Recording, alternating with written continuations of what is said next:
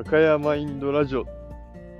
シーズン2エピソード23香川県でスポーツトレーナーとして活動をしております。赤山亮介と申します。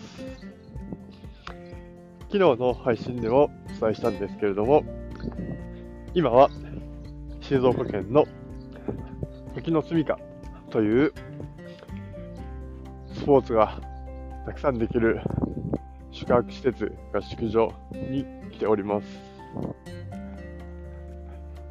今日は朝、非常に目覚めが良く、少し高台に登ると、富士山が綺麗に見えて、控えめに行っても、めっちゃ気持ちいい朝を、えー、迎えております。今日は1月30日で、あと、明日を1月は残すのみとなったんですけれども、皆さんはいかがお過ごしでしょうか。今日は、旧暦と、えー、グレゴリオ暦ですね、のことについて少し触れたいと思います。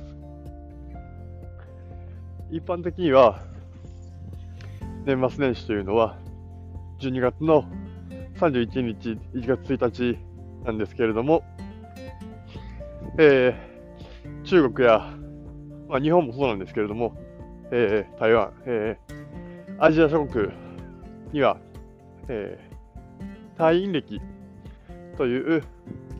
えー、暦ですね。暦の読み方が一般的になっており、日本が退院歴からグレゴリオ歴に 噛んでるし、グレゴリオ歴に変わったのは、えー、明治の頃です。それまでは、えー、月読みをしながらですね、今でいう1月末から2月頃が、えー、年末年始。よくこう旧正月っていう言葉聞いたことある人いると思うんですけれども、この旧正月っていうのが、えー、中国ではですね、中国では非常に、えー、賑やかにお祝いがされてというのが年越しということになっています。この旧暦からグレゴリオ暦に変わったのには明治政府の財政難やいろいろなお役所の都合により変えられたというふうにも言われています。ご興味がある人は少しですね、えー、ググってもらえると情報がいっぱい出てくるので、で、えー、今日お伝えしたいのは、この年越しを2回、えー、迎える、過ごすという、えー、意義について、え僕の考えをお伝えしたいなというふうに思います。年末にはいろいろな断捨離をして、整理をして、え新年は決意新たに迎えるという方が多いと思うんですけれども、12月は師走というぐらいですから、なかなかそうはいかない人も多いと思います。そんな時に、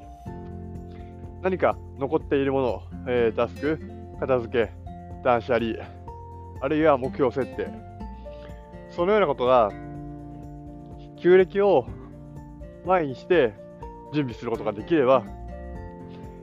チャンスが2回あるというふうにも捉えられます。私自身、なかなかギリギリにならないと、えー、取り組めない、できない性分がまだまだあるので、この旧暦のシステムを、えー、応用してですね、1回目の年末年始にもちろんできることはするんですけれども、それで足りなかったところは、旧暦に合わせて進めていくというふうな日々をここ数年送っています。そして、えー、今年ですね、今年は非常に、えー、1月、時間をゆったりと過ごすことができ、自分に向き合ったり、タスクを終えたり、そしてこの週末取り組んでいるように自分の体力というものに対して徹底的に向き合うことができています。そういった週末を過ごして、まだ、えー、旧暦では12月が1週間以上ありますので、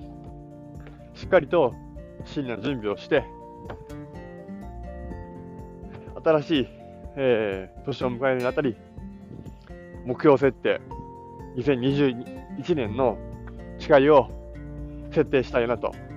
いうふうに考えております。この年越しが、えー、2回あるというような考え方は、例えば、1週間、1月、何でもいいんですけれども、日ごとに分けて準備をする、整理をする、目標設定を改める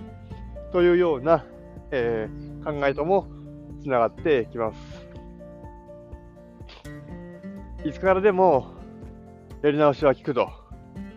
口で言うのは簡単ですけれども、あ、あの時までやっておけばよかったなと思うこと、これまで何度もあります。でもそれは過去を見るのではなく、今を見て、これからを見ると、準備の仕方はいくらでもあるのかなと